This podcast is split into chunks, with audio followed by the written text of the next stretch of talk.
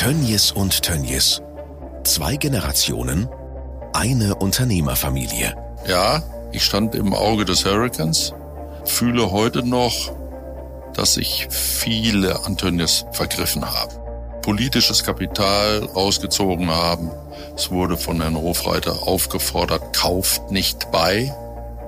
Etwas, was ich für einen deutschen Politiker, einen Abgeordneten oder auch führenden Politiker, gleich welcher Partei, für unanständig halte. Der Name Tönnies steht in Europa für Erfolg. Ein internationaler Player der Lebensmittelindustrie mit sehr hohen Umsätzen. Dieser Podcast erzählt die bewegende Familien- und Unternehmensgeschichte. Über Tradition, Wandel, Erfolg, Gegenwind und Verantwortung. Folge drei: Im Schlachthaus. Ökoromantik versus Realität. In dieser Folge sprechen Clemens und Max Tönnies über die Herausforderungen der Branche. Einerseits steigt die Nachfrage nach Fleisch weltweit, andererseits gibt es ein verändertes Bewusstsein zum Konsum von tierischen Produkten. Durch den Erfolg und die Größe ist die Unternehmensgruppe Tönnies stets im Brennglas der Öffentlichkeit. Der Corona-Ausbruch im Werk in Reda war ein schwarzer Tag in der Unternehmensgeschichte und hat zu dem mutigen Gelübde von Clemens Tönnies geführt: Wir werden die Branche verändern. Was daraus geworden ist und welche Hürden es zu meistern gilt, hören Sie jetzt. Der Vater von Clemens Tönnies ist Metzgermeister mit eigenem Betrieb. Sohn Clemens wächst in diesem besonderen Umfeld auf. Das Schlachten von Tieren gehört zum Alltag. Er muss von Kindheit an zu Hause mit anpacken. Clemens Tönnies teilt seine Erinnerungen mit seinem Sohn Max. Ich muss sagen, ja, ich bin mit groß geworden. Der Vater hat selbst geschlachtet. Sechs, sieben Schweinchen, die kamen immer am Abend vorher, wurden die angeliefert, ein Hängerchen voll. Nun waren die Schweine vorher auch deutlich schwerer, ne? Die waren ja schon waren richtige Kavenzmänner. Ja, zu meiner Zeit schon eigentlich nicht mehr. Das war ja so, so Anfang der sechziger Jahre. So richtig schwer waren die, äh, wurden, die wurden schon mehr zum Fleischproduzenten und nicht zum, zum Fettproduzenten. Früher, früher mussten die Schweine, wenn sie geschlachtet wurden, fünf, sechs, sieben Zentimeter Speck haben, weil der Speck war viel wert. Und äh, durch die Veränderung der, der Genetik, der Zuchtlinien und so weiter wurden die schon magerer. Also wenn man mich fragt, wenn ich das erste Mal bei einer Schlachtung dabei war, dann äh, glaube ich, war das tatsächlich... Äh, seitdem ich denken kann und seitdem ich laufen konnte und äh, seitdem ich auch in eine Wurstküche reingehen konnte. Und äh, das war damals tatsächlich, äh, ich meine, in, war das in Thüringen, ähm, wo ich das erste Mal dabei war. Das war eine Hausschlachtung äh, von einem, von einem guten Bekannten, kurz nach der Wende. Und äh, da war das tatsächlich Tradition, dass wir einmal im Jahr uns, uns getroffen haben und äh, ein Schwein geschlachtet haben, nach alter Verfahrensweise, mit auf der Leiter ziehen und äh, mit Blut anrühren. Und ich, ich meine auch, dass ich dann mit äh, ja doch schon jungem Alter verantwortlich war fürs Blutrühren. Seitdem ist das für mich selbstverständlich, äh, dass eben zum Lebensmittel ähm, und zur Lebensmittelproduktion und auch das Lebensmittelfleisch, das Töten dazugehört. Und äh, dass wir eben ein Lebensmittel gewinnen.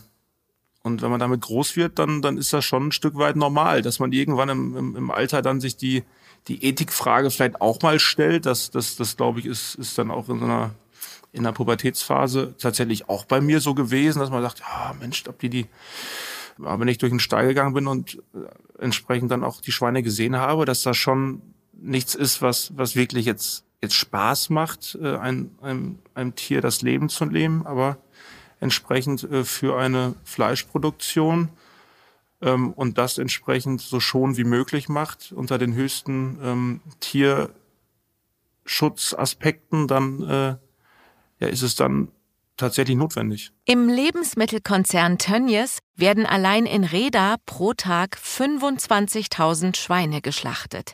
Die Nachfrage nach Fleisch ist weltweit ungebremst hoch. Angesichts dieser Zahlen wird oft Kritik laut, vor allem im Umgang mit dem Tier. Schweine werden innerhalb kürzester Zeit geboren, gemästet und dann geschlachtet. Wir ähm, sind halt eine Nation, die eben auch äh, Wert legt auf ein gutes Stück Fleisch, auf ähm, eine Bratwurst, ähm, aus, aus tollen Produkten aus Fleisch. Ähm, dass das natürlich ein bewusster Konsum sein soll und muss und äh, dass man das nicht verschwenderisch ähm, nutzt und mit der Ressource verschwenderisch umgeht, das ist, das ist für mich selbstverständlich. Ich glaube, das ist auch ein Teil dessen, was ich da auch dann äh, von Kindesbeinen an gelernt habe, nämlich ähm, Respekt vor dem Lebensmittel und auch zu sehen, welche Arbeit dahinter steckt. Ich glaube, das, äh, das äh, würde man dem einen oder anderen auch wünschen, mehr zu haben. Und äh, von daher ist das, glaube ich, ein, wird der eine oder andere wird sagen, Mensch, wie kann man nur äh, sein Kind das so zeigen? Ich glaube, es ist gut zu zeigen, wie man Lebensmittel gewinnt und äh, wo auch das herkommt, was wir äh, im Discounter oder äh, im, im Supermarkt kaufen. Wir haben eine Konzentration auf einen Punkt, aber in, in sich ist ja die Menge nicht zum, im großen Unterschied zu früher. Natürlich hat es eine Entwicklung gegeben, aber die stagniert oder ist sogar etwas rückläufig in der Fleischproduktion in Deutschland. Aber wir haben das, was früher in hundert Betrieben gemacht wurde, heute in diesen Spezialbetrieben, wie wir in Reda haben, eben konzeptionell neu geordnet und aufge- aufgebaut. Und das ist eben das Besondere.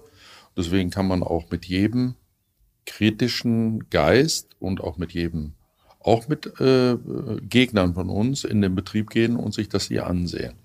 Und es gibt ganz wenige, immer die, die es objektiv betrachten, die sagen, nee, das trage ich nicht mit.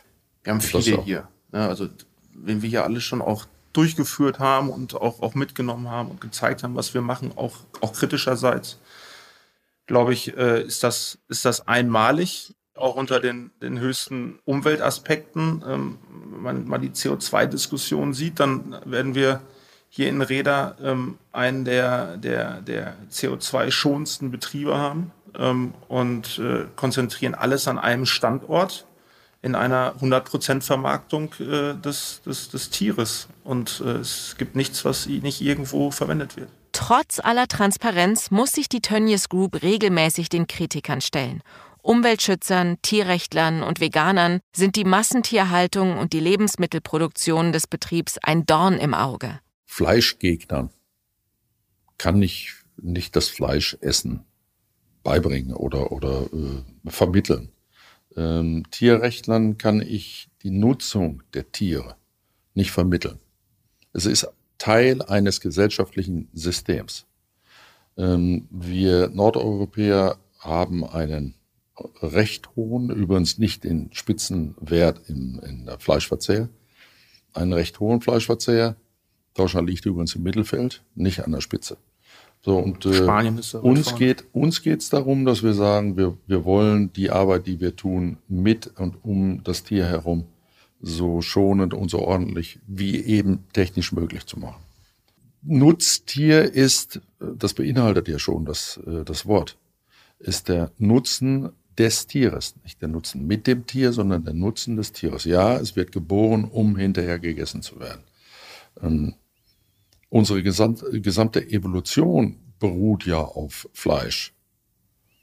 Vielleicht in, nicht in der Dimension des Verzehrs, wie es heute in anderen Ländern ist. Es gibt Länder mit hundert Kilo pro Kopf. Und ja, ja wir liegen ja mit, mit neunundfünfzig Kilo äh, weit abgeschlagen von der Spitze. So, aber die Evolution beruht auf dem Essen des anderen. Ja, diese gesamte Evolution. Der eine frisst den anderen. Und äh, da, warum? Um Eiweiß aufzunehmen. Das ist eben Teil äh, des Lebens. Und äh, da kann ich jetzt, ja, ethisch-moralisch Bedenken haben. Ich habe nur ethisch-moralisch Bedenken, wenn wir Tiere quälen oder wenn wir äh, nicht ordentlich mit den Tieren umgehen. Ansonsten sage ich, nein, das System ähm, ist gelebt und ist etabliert und wir müssen es halt am besten machen von allen. Es ist ja auch äh, umfassend. Also äh, das fängt an, die, der Definition, was ist Massentierhaltung? Also was unterscheidet in einem großen Stall äh, die eine Bucht, also der Mikrokosmos für das Schwein, Ähm, wenn dort äh, ja zwanzig weitere Buchten angereiht sind, äh, wo entsprechend äh, das Schwein ja auch nichts von mitkriegt. Und ähm, wenn dieser Mikrokosmos des einen Schweines so gut wie möglich ist, und dazu gehört eine Offenfront-Haltung, äh, also sprich, dass das Schwein auch rausgucken kann, dass man auch ähm, Luftzufuhr hat, dass man eben das, was die Fehler, die man gemacht hat, nämlich äh, die Schweine dunkel zu halten, warm zu halten und seiner Wahnsinns-Ammoniakbildung, das ist einfach der Vergangenheit angehört. Das, das, das wurde erkannt, das wird erkannt, das wird von uns gefördert, das zu ändern. Und das ist auch ein Stück weit ja der, der, der Fortschrittsprozess, auch das Bewusstsein dahin, dass es dem Tier in der Zeit, wo es, wo es heranwächst, auch bestmöglich gut geht. Und ähm, dann gibt's Facetten. Und das ist auch sicherlich eine, eine berechtigte Kritik, wo man, wo wir auch Lösungen für haben, äh, wenn man sich das, das, das Soja anguckt.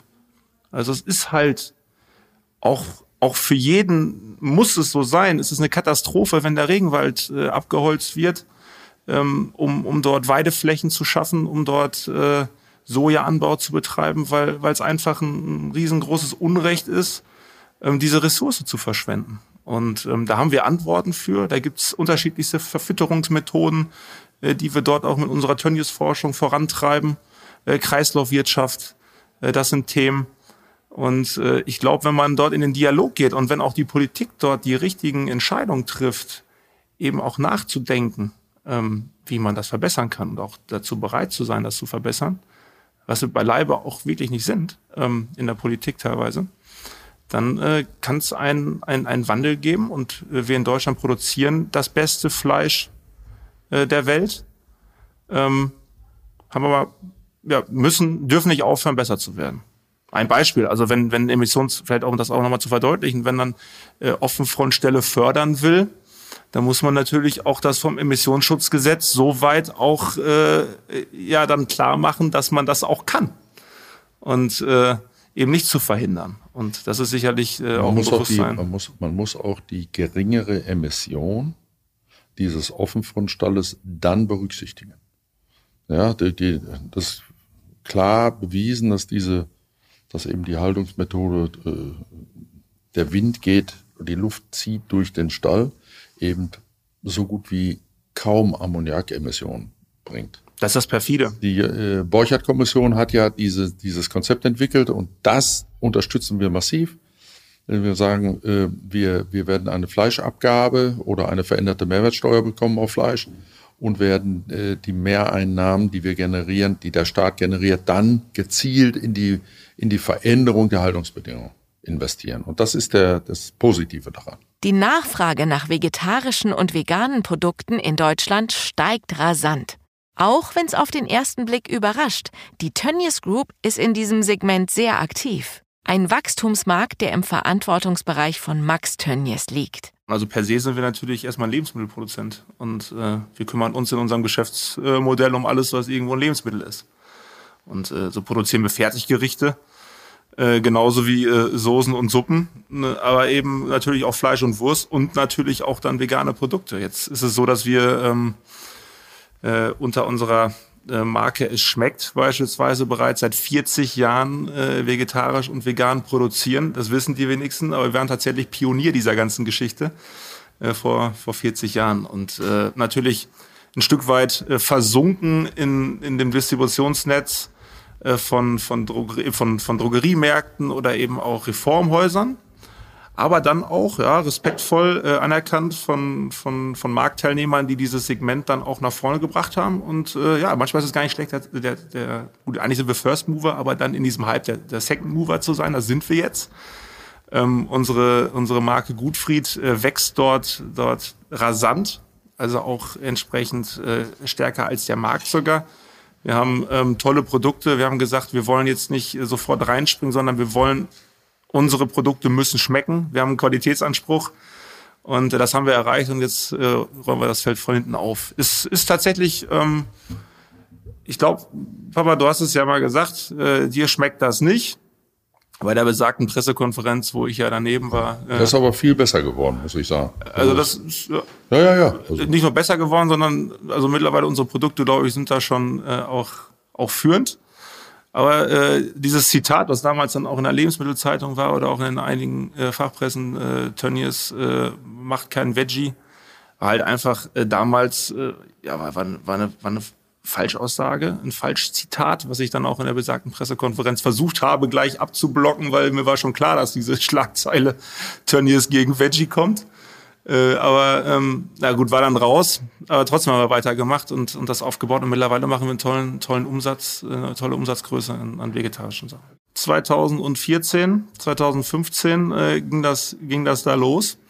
Und klar, also als, als, als junger, motivierter Mann ähm, bin ich natürlich dann auch gerade auf solche innovativen äh, Themen total fokussiert und äh, habe dann auch entsprechend da mal eine Präsentation gehalten, die vorgestellt, vor den Verantwortlichen der, der jeweiligen Division, alles gestandene Metzger. Das natürlich das erste Feedback mit, mit Stirnrunzeln war und wo wollen wir das denn produzieren? Da brauchen wir eine getrennte Produktion und äh, welche Linien und oh, äh, lass uns das nicht noch hypen, unser Kerngeschäft. Ist was, wo man, wo wir mitgehen, was wir auch vorantreiben, das gut gemacht haben, mittlerweile eine eigene Produktionsstätte für haben und äh, dagegen war, war jetzt in letzter Konsequenz niemand, weil wir wollen ja auch letztendlich unser Geschäft machen, ja. Und äh, das haben wir da jetzt gut etabliert. Wir haben einen Businessplan aufgestellt. Wir werden in zwanzig fünfundzwanzig, so ist der Plan, einer der größten vegetarischen Anbieter sein für, für wurstanaloge Produkte. Aber eben, und das ist jetzt auch eine Neuheit, wir haben zwei Frittierlinien aufgestellt im Convenience-Bereich, die dann auch vegetarische Convenience-Produkte machen. Also sowohl Fischstäbchen, vegane, als auch vegane Hähnchenstreifen oder vegane Nuggets. Ja, das ist auf, auf unterschiedlicher Basis. Also gibt es sowohl einmal auf Sojabasis oder auf, auf Erbsenbasis oder auch noch andere innovative äh, Themen. Das ist eine Sensation. Also ich kann Ihnen sagen, Sie beißen da rein und haben eben auch wirklich diese, diese glasige Textur ähm, von Fisch, die äh, tatsächlich, und ähm, das haben wir jetzt bei uns gesehen, bei unseren neuen Produkten, die jetzt bald auf den Markt kommen. Äh, also ich kann es nicht mehr unterscheiden tatsächlich. Kerngebiet der Tönnies Group ist nach wie vor die Fleischproduktion. Weltweit steigt der Proteinbedarf der Bevölkerung an. Die Nachfrage nach Fleisch ist ungebrochen hoch. Aber auch in diesem Bereich gibt's alternative Innovationen, die aktuell noch sehr nach Science-Fiction klingen. Also In-vitro-Fleisch aus dem drei D-Drucker. Tatsächlich hatten wir auch mal eine, ähm, eine israelische Start-up-Unternehmerin hier. Ähm, und da sind wir halt auch gut vernetzt und ähm, waren auch vor Ort und haben uns das auch schon mal angeguckt. Und äh, jetzt, weiß ich nicht, stelle ich mal die Frage, wie, wie sich das denn so auf der Zunge zergehen lässt. Also In-vitro-Fleisch aus dem drei D-Drucker, ja, ein Burger. Ja gut, dann ähm, muss man sich mal überlegen, wie das In-vitro-Fleisch gewonnen wird. Also es ist tatsächlich dann aktuell noch aus dem äh, Serum-Elixier eines äh, Kalbsembryos gewonnen und dann eben künstlich vermehrt. Andere nennen es Klonfleisch. Ja, also aktuell diskutiere ich mit dem deutschen Lebensmittelhandel noch das äh, G V O-freie Thema, also ohne genveränderte äh, Futtermittel. Jetzt ist das Fleisch genverändert oder gut, vielleicht rechtlich dann nicht. Höchstwahrscheinlich wird sowas dann auch nochmal ganz anders gesehen, ne, weil es ja gegen Fleischkonsum.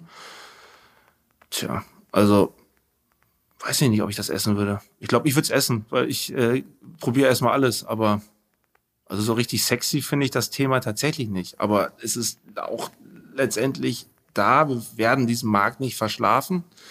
Wir sind dabei, ähm, auch aktiv dabei, haben auch schon eine Forschungsarbeit dazu ähm, auch, auch geschrieben und unterstützt.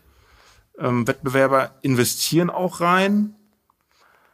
Es, äh, ich glaube, im aktuellen Status wird mir vielleicht nachher vorgehalten, guck mal, was er da gesagt hat, aber dann vielleicht auch eher eine P R-Sache.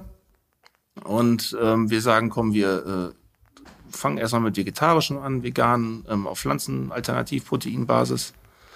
Ähm, und dann schauen wir mal, äh, wenn es dann soweit ist und das dann zu einem vernünftigen Preis produziert werden kann. Das ist sicherlich ein Hemmnis, Preis auf der einen Seite, auf der anderen Seite dann doch schon vielleicht der Verbraucher, äh, der sich dann auch Gedanken macht oder machen sollte, was er da isst. Ein Unternehmen kurz vor dem Generationswechsel. Das geht oft nicht ohne Spannungen und Konflikte. Clemens und Max Tönnies versuchen hier, einen guten Weg miteinander zu finden. Meistens ist es so, dass ich mit meiner Meinung zu ihm reingehe ins Büro und mit seiner wieder rauskomme. Ja, das ist also so.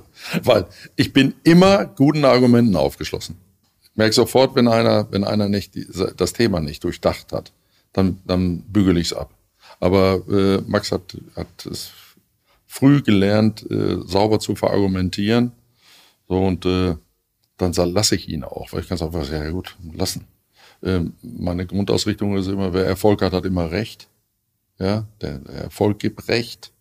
Und äh, bisher ist es so gewesen, ja, geht nicht zu hundert Prozent äh, mit allem genau auf den richtigen Punkt zu sein, aber mit einem hohen Anteil ist das in Ordnung, läuft das. Und wir haben eine Fehlerkultur. Also das ist, äh, ist nicht der Anspruch, dass wir alles alles richtig machen müssen. Also wenn wir, wer, wer, wer viel wer viel versucht, viel macht, äh, da sind auch mal Fehlinvestitionen dabei und auch auch Fehlentscheidungen. Ähm, wichtig ist, dass wir uns dann auch gegenseitig wieder helfen, das zu korrigieren. Und das das klappt wir gemeinsam dort aktuell. Und wir haben eine Streitkultur.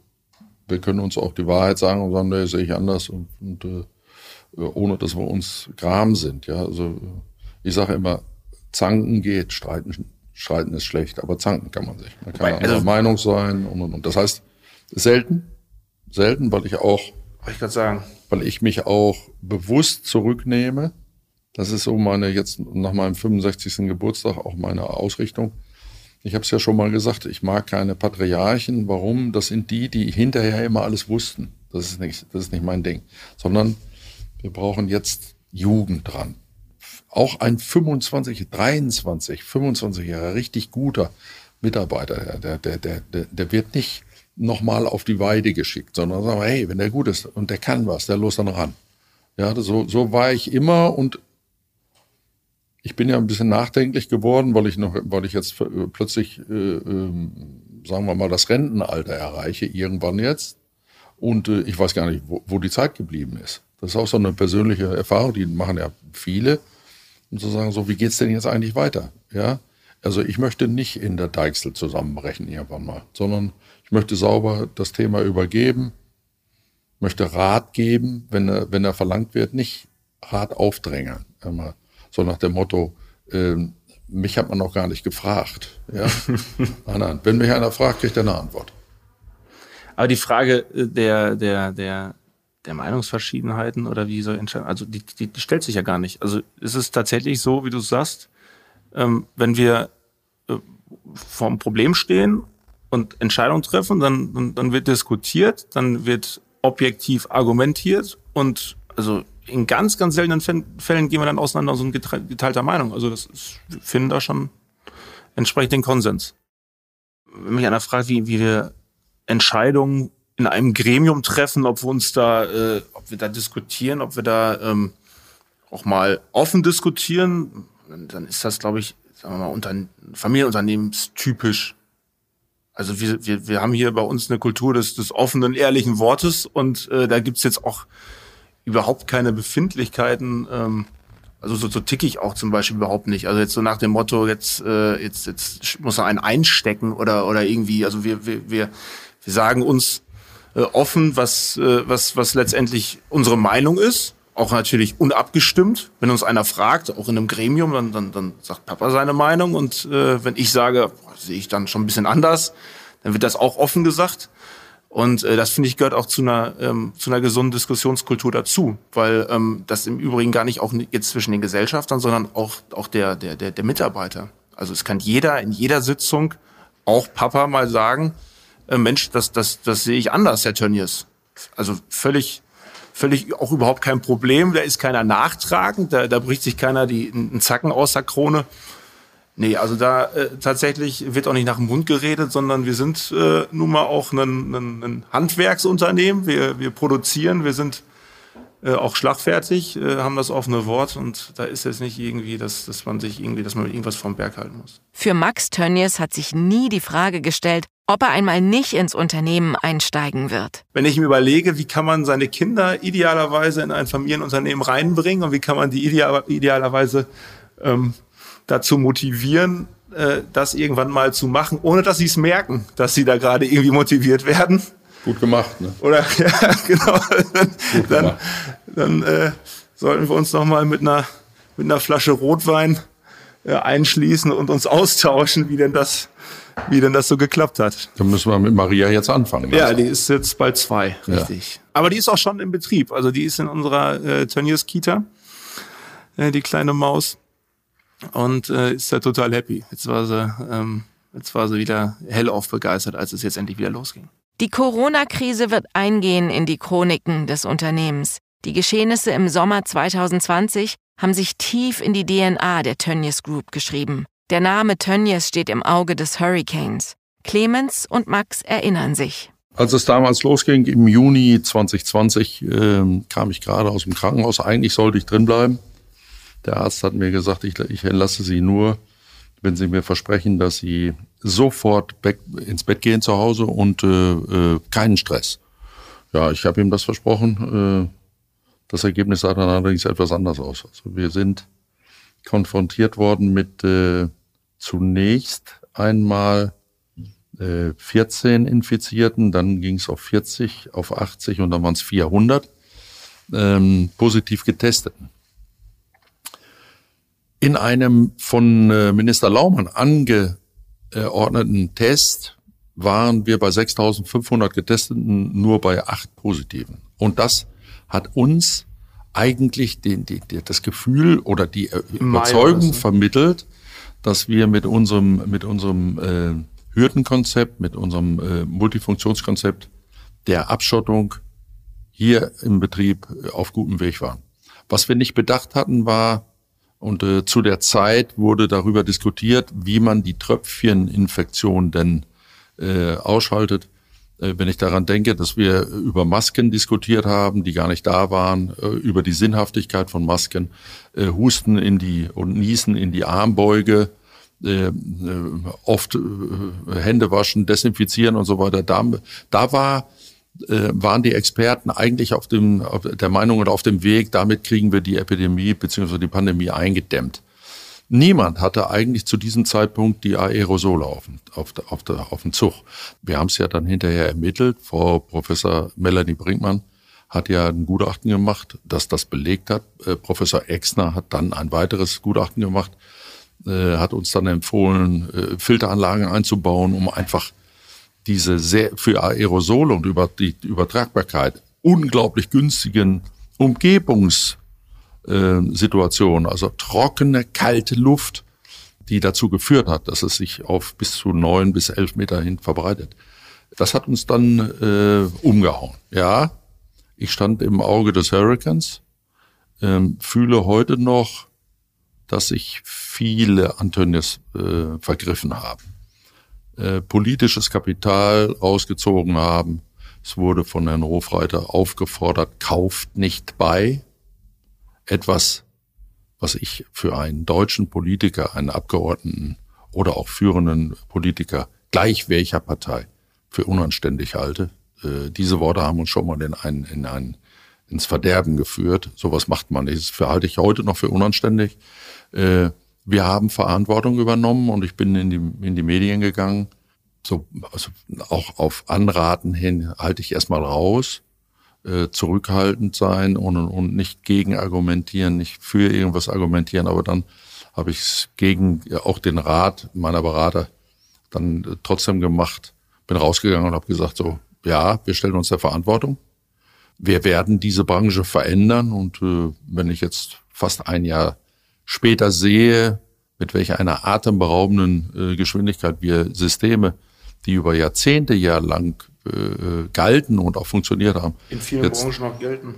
Ja, in allen anderen Branchen noch gelten, ähm, wie wir sie verändert haben. Dann äh, kann ich nur sagen, mein Gott, nochmal eine Riesenleistung. Ohne mich jetzt selbst zu loben. Wir sind da nicht alleine, das macht die gesamte Branche gerade. Der Satz, wir werden die Branche verändern, hat für ein mediales Erdbeben gesorgt. Hohe Erwartungshaltung, persönliche Anfeindungen und großer politischer Druck, allen Anforderungen gerecht zu werden, lasten auf Clemens Tönnies. Die P K war zu Ende. Wie gesagt, ich habe diese P K gemacht, weil die Aussage des Krisenstableiters des Kreises, das Vertrauen in die Familie, dann hat er sich korrigiert, in die Firma ist auf Null. Die hat mich zutiefst erschüttert. Warum? Wir hatten geliefert. Die Adressen waren da. Und lediglich bei einer Nachforderung, nämlich nochmal an vierhundert Adressen zu lief- liefern zu sollen oder zu müssen, für Mitarbeiter, die gar nicht bei uns arbeiten, haben uns vor eine unlösbare Aufgabe gestellt. Ja, wie können wir Adressen liefern von Leuten, die nicht bei uns arbeiten? Und da haben wir gesagt dazu, jetzt brauchen wir dafür, dafür brauchen wir eine Ordnungsverfügung, weil ja, diese Leute waren bei Dienstleistern beschäftigt, die auch für uns arbeiten Und man hat von uns verlangt, dass wir eben unseren, unseren Hebel zu den Dienstleistern nutzen. Da hat, hat unser, unser Geschäftsführer gesagt, das kriege ich nur, wenn ich eine Ordnungsverfügung habe. Daraus dann die Geschichte zu machen, wir mussten überfallartig erst auflaufen und die, die Adressen dort äh, konfiszieren, war nicht in Ordnung, stimmt nicht. Also es sind einige Dinge in dem Trubel passiert, äh, die uns, die für uns völlig unverständlich waren. Ähm, wir haben das, wir haben mit konstruktiv mit den, mit den Behörden gearbeitet bis zu dem Zeitpunkt und gerade diese Aussage, die hat mich zutiefst erschüttert und äh, deswegen bin ich auch in die Medien gegangen. Habe gesagt, hör zu, jetzt muss ich, jetzt halte ich meinen Kopf dahin und sage, hör zu, wir haben verstanden, wir werden verändern, ja, aber wir sind hier nicht äh, das Problem an sich, sondern wir sind Teil der Lösung. Ja, ich hatte das dringende Bedürfnis, weil das ist meine Mentalität, auch ein Stück weit zu sagen, wir stehen für das Gerade. Ja, wir wollen ja, wir wollen ja weiter Fleisch produzieren. Das, was da passiert ist ähm, und was was was auch über uns eingebrochen ist, das das war als als Firma, als als Familie, als Mensch unfassbar. Also in dieser in dieser Dramatik und ähm, ich habe das Papa schon ein paar Mal gesagt, weil weil er war derjenige, der per Bild und Gesicht über wirklich ein, zwei Wochen in fast jeder Tagesschau war, permanent. Immer wieder, immer persönlich, Clemens Tönnies. Also ich, ich glaube nicht, dass das äh, viele Menschen überlebt hätten. Nervlich ist das, glaube ich, dass diese Situation, weiß ich nicht, wer das schon mal ertragen hat. Und ähm, das hat uns auch als als Familie, als Firma natürlich extrem zusammengeschweißt. Aber wir als Familie haben uns so unfassbare Sorgen gemacht um um um Papa. Ähm, Natürlich auch um die Firma, aber gerade auch um die Gesundheit. Ganz frisch da aus dem, aus dem Krankenhaus. Also sowas, das wünscht man, das, was wir erlebt haben, wünscht man dem, dem, dem größten Feind nicht. Also die Region, die hat unheimlich zu uns gehalten.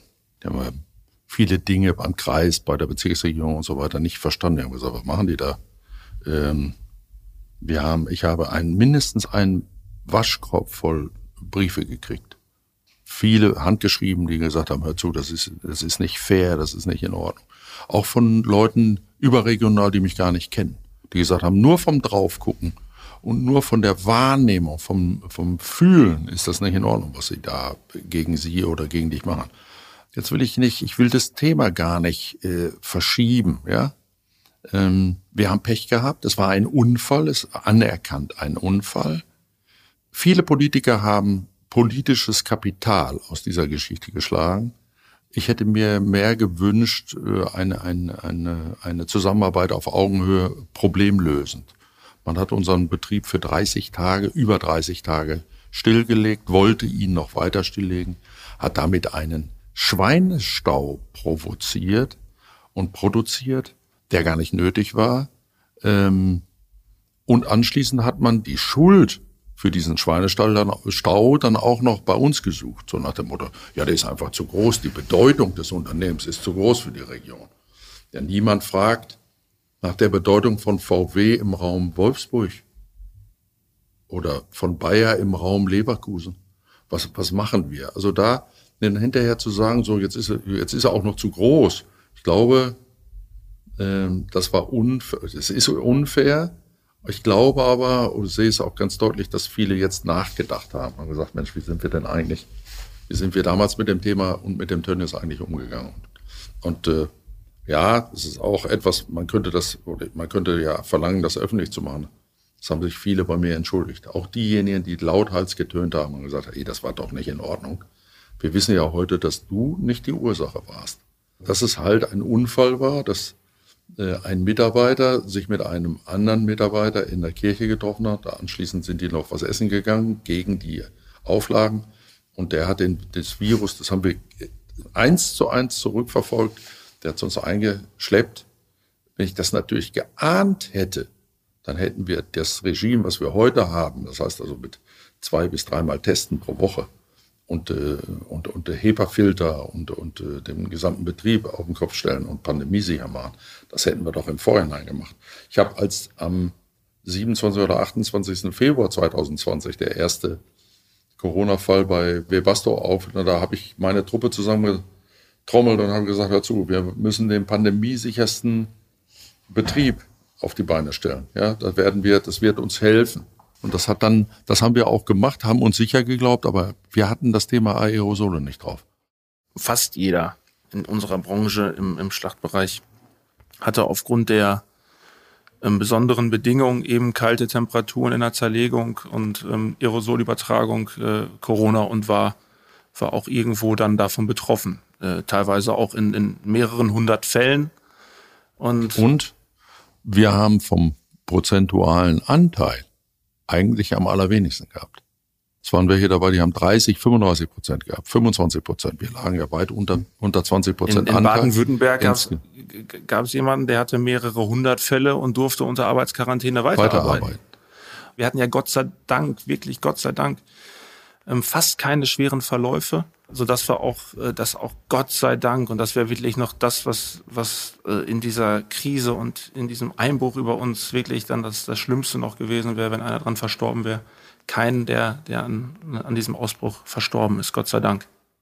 Dass aber äh, von einer Hochzeit oder von einem anderen Ausbruch in einer anderen Branche, der nicht so namhaft ist, äh, dann eben auch Schließungen waren, in anderen Regionen hier auch, und eben die Inzidenz dann nach oben gegangen ist, äh, da, da habe ich jetzt keinen vor irgendeiner Haustür gesehen, oder dass äh, die, die Kita, die dann auch vor uns war, äh, zu Hause am Familien Haus meiner Eltern einen eigenen Corona-Ausbruch im Kindergarten hatte. Ja, es äh, sicherlich dann zeigt einfach, dass dieser Virus, diese Pandemie unberechenbar ist, zeigt aber auch, ähm, ja, wie wenig man da manchmal auch für kann. Ich finde das, was unsere Mitarbeiterinnen und Mitarbeiter mitgemacht haben, mit zum Teil vier Wochen Quarantäne. Ich glaube, einer war acht Wochen in Quarantäne. Ja, äh, und dann kriegt er eine Verlängerung. Zum Teil wurden äh, Mitarbeiter dreizehn Mal negativ getestet und die Quarantäne wurde verlängert. Ja, es war ein großes Durcheinander. Ähm, aber trotzdem muss man an die Menschen denken und äh, äh, sicherlich auch daran, dass sie äh, ein Recht haben, ein, ein, ein Menschenrecht, auch frei zu sein, ja, und nicht eingesperrt zu sein. Das muss man bedenken. Jetzt will ich aber noch, will ich auch den Stab Äh, nicht über die, über die Behörden oder die Politik brechen. Warum? Diese Pandemie kannte keiner. Das, das konnte man nicht studieren, sondern wir haben daraus gelernt, alle miteinander. Ähm, wir haben innerhalb kürzester Zeit einen Impfstoff, wirksamen Impfstoff unterschiedlicher, ähm, unterschiedlicher Qualität entwickelt und sind mit den Impfen jetzt richtig auf Trab gekommen. Und das ist ein großes Kompliment von mir und auch eine große Anerkennung für alle Verantwortlichen, von der Politik und auch äh, von den Behörden, von den Ärzten, von den äh, Impfstoffentwicklern, von allen. Wo ich mich gegen wehre, ist, dass wir in dieser Gesellschaft den Tönnies rausgucken und sagen, äh, oder mich rausgucken und sagen, so, wir haben damit den Sündenbock, den Erfinder von Covid. Nein, ich bin nicht der Erfinder von Covid, sondern wir sind ebenso Leidtragende wie, wie viele andere. Und das ist mir wichtig. Und dann ist das Thema dann auch durch. Ja, dann müssen wir sagen, so, jetzt müssen wir alles dafür tun, dass uns so etwas Ähnliches nicht wieder passiert. Ähm, aber dass man nun das Lehrbuch aus dem, aus dem Schrank holt und sagt, so, ich sage euch jetzt mal, wie es geht. Äh, ja, also das hat uns ja die Erfahrung mit dieser Pandemie gezeigt, dass das nicht geht. Ich muss eine Sache da auch nochmal auch noch mal zu, zu einwerfen. Das ist tatsächlich auch einfach, ich meine, es gibt viele, viele Beispiele mittlerweile, äh, auch sicherlich aus der Emotion heraus der Pandemie und der Corona-Bedingung, aber die, die Diskussionskultur, die wir, die wir auch da erlebt haben und die auch über uns hereingebrochen ist, ähm, da muss man schon gucken, ob das, ob das so richtig ist und ob das so weitergehen muss, weil einfach Tatsachen äh, teilweise auch völlig äh, erfunden wurden, an den Haaren herbeigezogen waren, wenn ich ein Beispiel nenne.